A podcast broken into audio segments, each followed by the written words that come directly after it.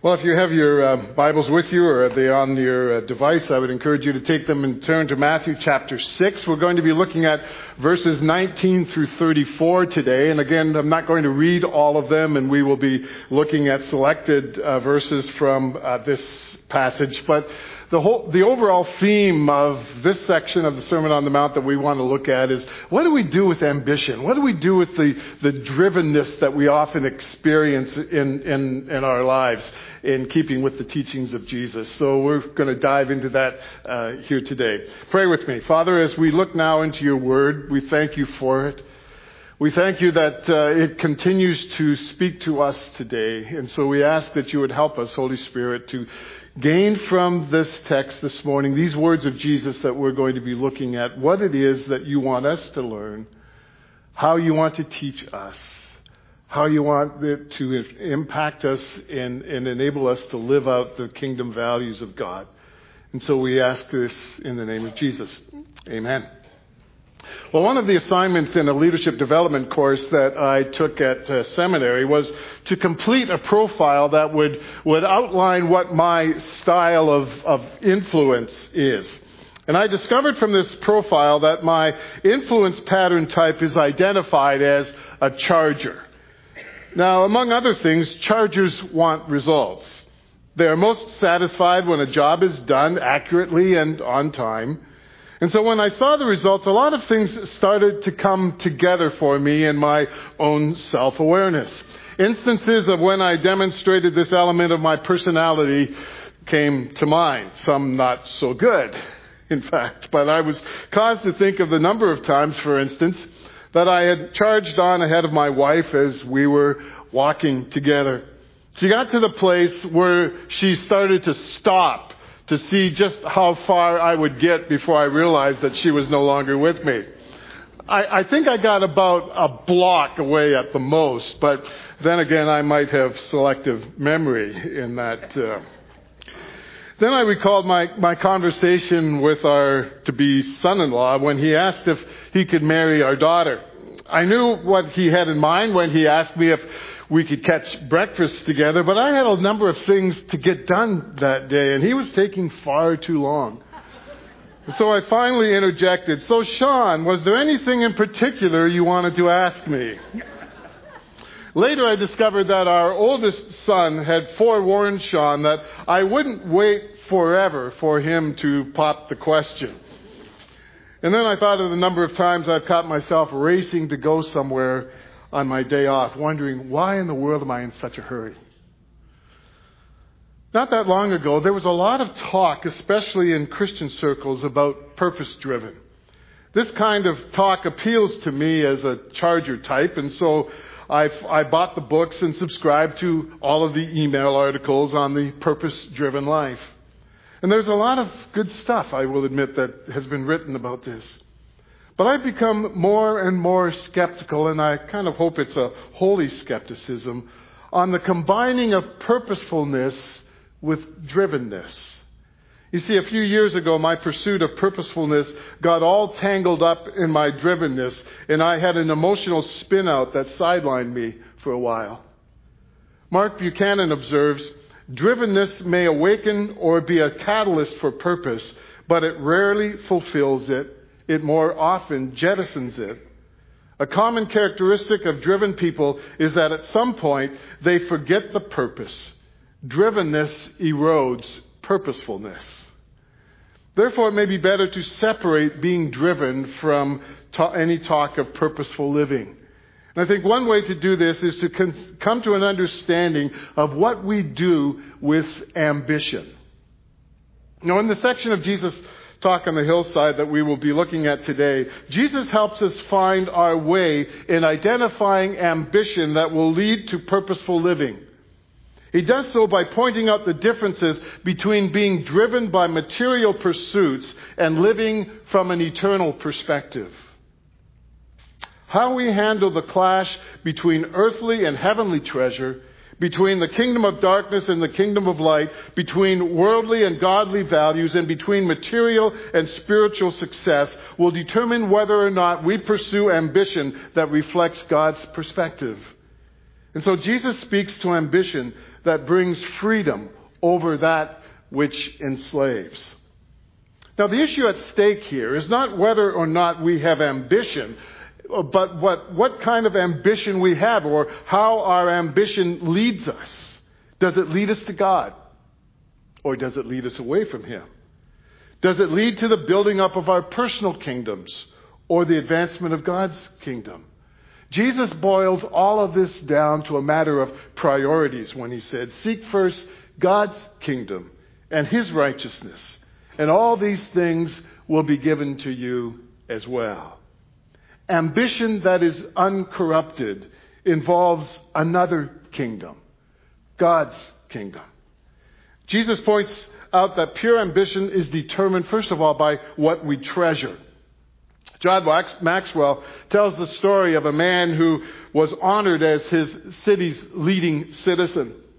Called on to tell the story of his life, he said, "Friends and neighbors, when I first came here thirty years ago, I walked into your town on a muddy dirt road with only the suit on my back, the shoes on my feet, and all of my earthly possessions wrapped up in a red bandana tied on a stick, which I carried over my shoulder.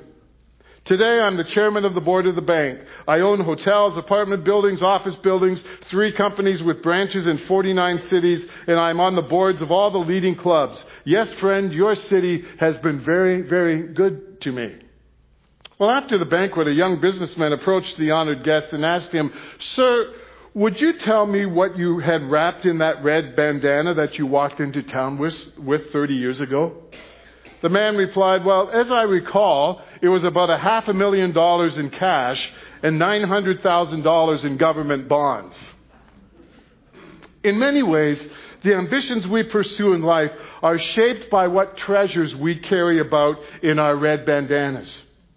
To invest your life wisely, Jesus says, "Do not store up for yourselves treasures on earth, where moth and rust destroy and where thieves break in and steal. But store up for yourselves treasures in heaven, where moth and rust do not destroy, and where thieves do not break in and steal." Jesus' counsel to us is this: don't fill up your red bandanas with treasures linked to this world, because they are insecure. There is a good possibility that a moth could eat a hole in your red bandana and all of your treasure leak out as you walk down life's road. Or you may be attacked by a group of thugs who steal your red bandana away. away. Then where will you be? Rather, Jesus says, store up for yourselves treasures in heaven, where there are no moths or thieves or rust-inducing humility. There your investment will be secure and will lead to honorable recognition as a citizen of God's kingdom. Now, it's important for us to understand that Jesus is not speaking against having earthly possessions, nor is he suggesting that if our earthly goods are going to depreciate and decay anyways, then why bother looking after them? So accumulation of, of things or the adoption of a careless attitude towards what we have is not the issue here. Jesus again points to the heart as being the critical factor in the consideration of what we choose to treasure when he said, "For where your treasure is, there your heart will be also." If we are to store up treasure, and Jesus assumes that we will, then set your heart on treasure that will last. Buy up securities that will bring about eternal dividends. Now, Jesus doesn't tell us exactly what those things look like or are, but it is safe to conclude that he is instructing us to invest the contents of our red bandanas in a way that will advance God's kingdom and accomplish God's will on earth and not our own. He is telling us to invest our time and money in acts of love and kindness, to promote justice and to meet the needs of the poor. These are wise investments because they are secured by God in heaven, where they will be kept safe until Jesus returns to bring his followers into their eternal reward. So be careful what we treasure. Jesus then goes on to point out what that pure ambition is determined by what we look at. The eye of, the eye is the lamp of the body, Jesus says. If your eyes are good, your whole body will be full of light. But if your eyes are bad, your whole body will be full of darkness. If then the light within you is darkness, how great is that darkness? Now, the Old Testament, on numerous occasions, connects, makes a connection between the eye and the heart. In Psalm one nineteen ten, David states, I seek you with all my heart. Do not let me stray from your commands. And then he goes on a few verses later in verse eighteen and says, open my eyes to see the wonderful truths in your life. And Solomon declares in Proverbs four twenty-three, above all else, guard your heart because it is the wellspring of life. And then a couple of verses later, he indicates that one way to guard your hearts is to let your eyes look straight ahead, fix your gaze directly before you. Jesus now indicates that the eyes become the entrance point for good and bad to come into the body, essentially the heart. Fix your eyes on what is good, and the light of God's truth will flood your whole being. Fix your sight on what is evil, and your life will become filled with irrepressible darkness. The story is told of two prisoners in one small cell with no light that came into the cell except through a tiny window about a meter above eye level. Both prisoners spent a great deal of time, as one would suspect, looking at that window. One of them saw the bars, those ugly reminders of, of reality. And from day to day, he grew increasingly discouraged, bitter, angry, and hopeless. By contrast, the other prisoner looked through the window to see the stars beyond, and hope welled up in that prisoner as he began to think of the possibility of starting a new life over again in freedom. The prisoners were looking at the same window, but one saw the bars while the other saw the stars. The difference in their vision made a huge impact on their lives. Visionary people have a way of looking beyond the obvious to see a preferred future. The preferred future that Jesus spoke about is a life filled with the light of God's truth. It is catching a glimpse of what God is up to and giving yourself passionately to doing His work in His way for His glory. All personal ambition has been acknowledged for what it is, a journey into the darkness of greed, self-centeredness, bitterness, hatred, and arrogance. Jesus is telling you to get an eye for God's purpose for your life and see if that doesn't stir up some enthusiasm in how you live out your days. Ambition that leads to enlightened decision-making is all a matter of what you look at. Well, as Jesus continues on in his instruction, he identifies pure ambition as being determined by what we value. No one can serve two masters, he says. Either he will hate the one and love the other, or he will be devoted to the one and despise the other. You cannot serve both God and money. Now, this hard and fast rule of not being able to serve two masters as put forward by Jesus is argued to be too extreme by some. They see themselves as being able to balance the apparent conflict between living out God's values and still retaining a measure of worldliness and worldly pursuits. And so on weekends, they come to church, they join in the worship experience, they act religious, but on Monday, it is back to into the hectic routine of trying to keep the boss happy or get the kids to music lessons or make the hockey team or get that cute guy's attention. The connection is never made between living out God's values in front of their church-going friends and the crowd they hang out with the rest of the week.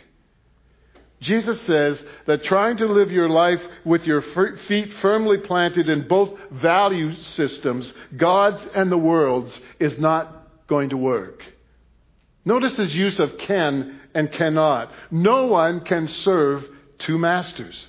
You cannot serve both God and money.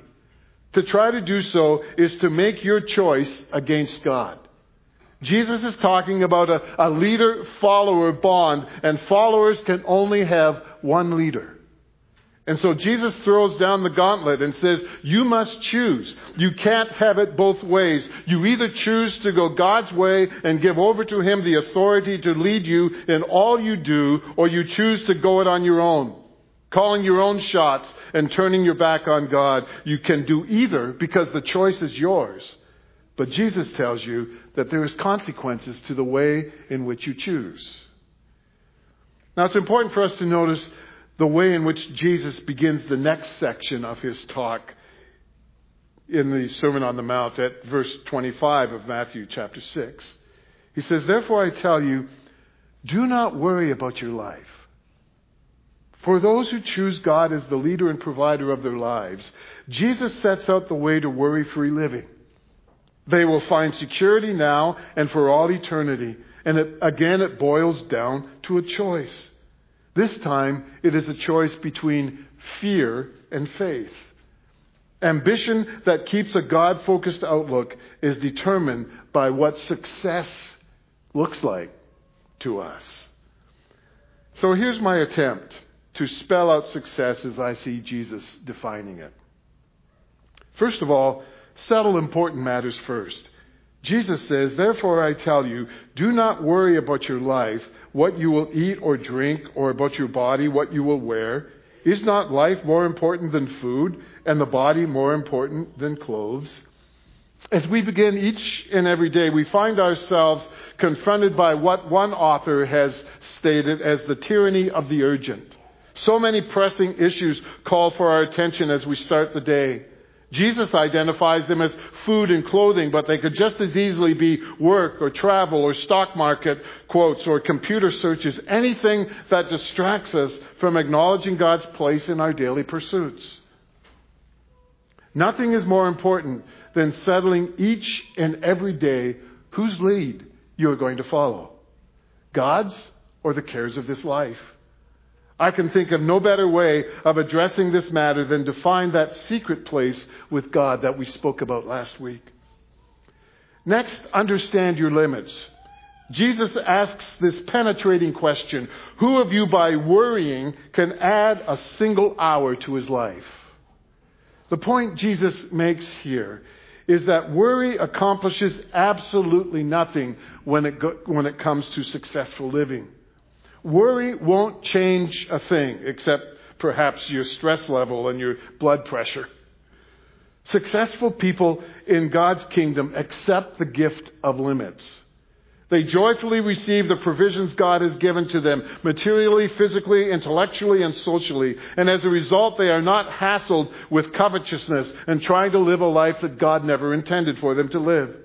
They are characterized by peace and contentment, having learned the secret, as the Apostle Paul says, of being satisfied in any and every circumstance, whether well-fed or hungry, whether living in plenty or in want. Then consider God's resources. To help us stop our fussing, Jesus instructs us to look at how God provides for the needs of creatures and plants. By pointing to God's care of birds and flowers, Jesus draws attention to the daily provision of the Creator for the well-being and sustenance of the created. He points out that, that even Solomon, with his proverbial success story, is no comparison to the beauty that God has unleashed in his creation. The same beauty God has promised to bring into the lives of all who trust him. And so rest assured, you are infinitely more important than birds and flowers. And God has committed himself to make something beautiful of your life. Next, choose to believe. The breakdown to every success story in becoming all that God intends us to be is lack of faith. Jesus makes this telling statement of his followers: "O you of little faith." Notice he didn't criticize them for absence of faith, but for deficiency of faith. They had enough faith to experience the reality of God's presence with them, but they lacked the depth of faith that would give them the power to overcome their anxieties and fear for living out well. And as I reflected on this, most of the time, if I'm really honest with you, I, I find myself living in the "oh, you of little faith" category.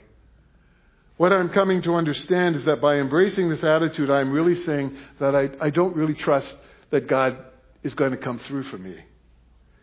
And so I'm asking God to help me with my unbelief, to push me outside of my comfort zones, to call to me to get out of the boat and come to him walking on the water, to take the risk that he is able and willing to keep me from falling and bring me into the fullest provision of his boundless possibilities.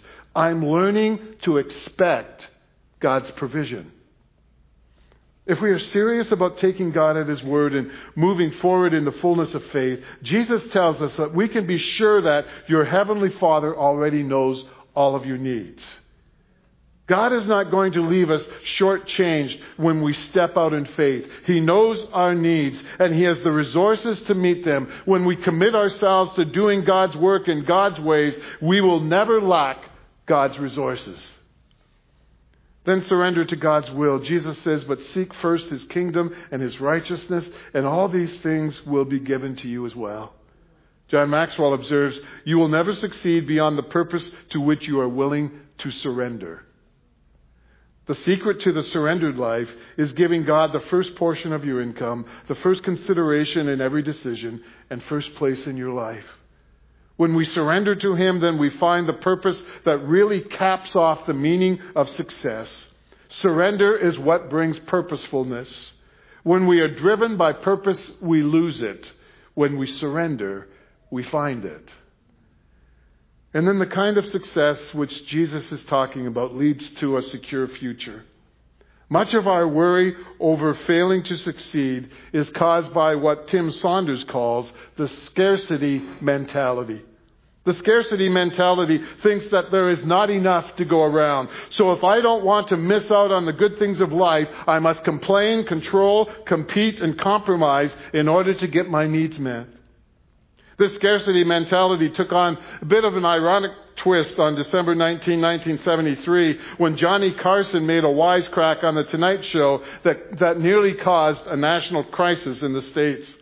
Earlier that day, Congressman Harold Froehlich from Wisconsin had warned that if the federal bureaucracy didn't get its act together soon and catch up on its supply bids, government agencies would run out of toilet paper.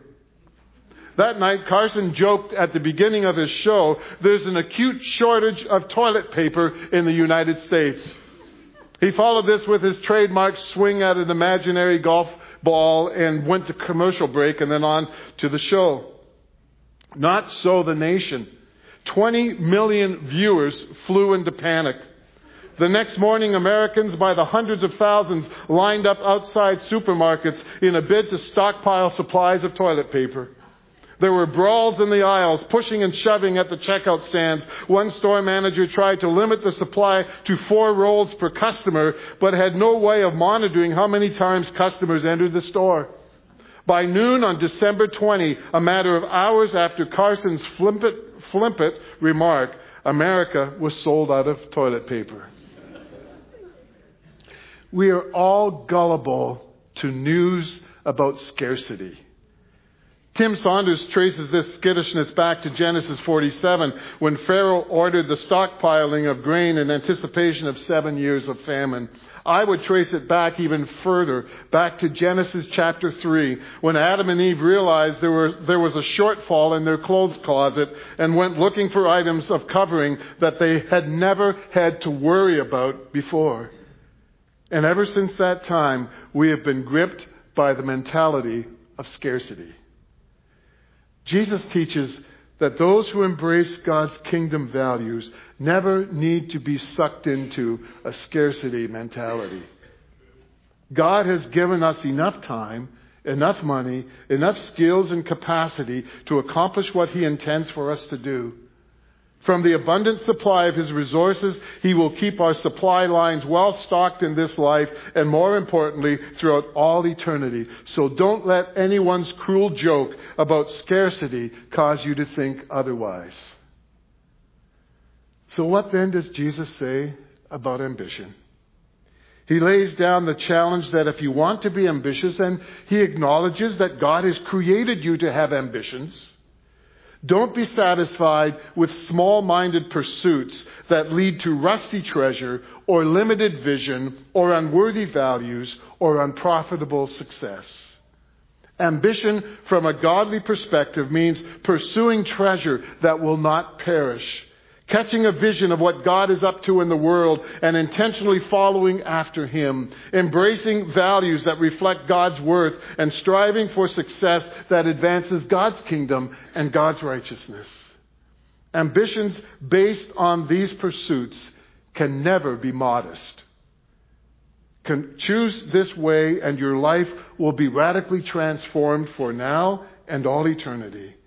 And you can be sure that God will supply all of your needs according to his glorious riches in Christ Jesus our Lord. So what next? How do we take this into the crowd, into our everyday experiences beyond this environment? Well, let me ask you these questions. Where do you find yourself embracing God's kingdom values as outlined by Jesus? And where is there a disconnect? If you were to ask your neighbors to assess where you place your values, what do you think they would say? Let's pray. And now, Father, as we have wrestled with these words of Jesus, they call us to a totally different space of thinking because they are radical. They go against everything that this world values. They go against things that we often struggle with within ourselves. We have this mindset that if we're going to be successful, it all depends upon us, and let's drive forward and let's make it happen. And there's some truth to the reality that we have responsibility here. But Father, I ask that you will help us to be able to discern between what we do because we are driven and what we do because we are living on purpose with you. And so we pray that you will give us wisdom and understanding there. And now stand with me as we conclude.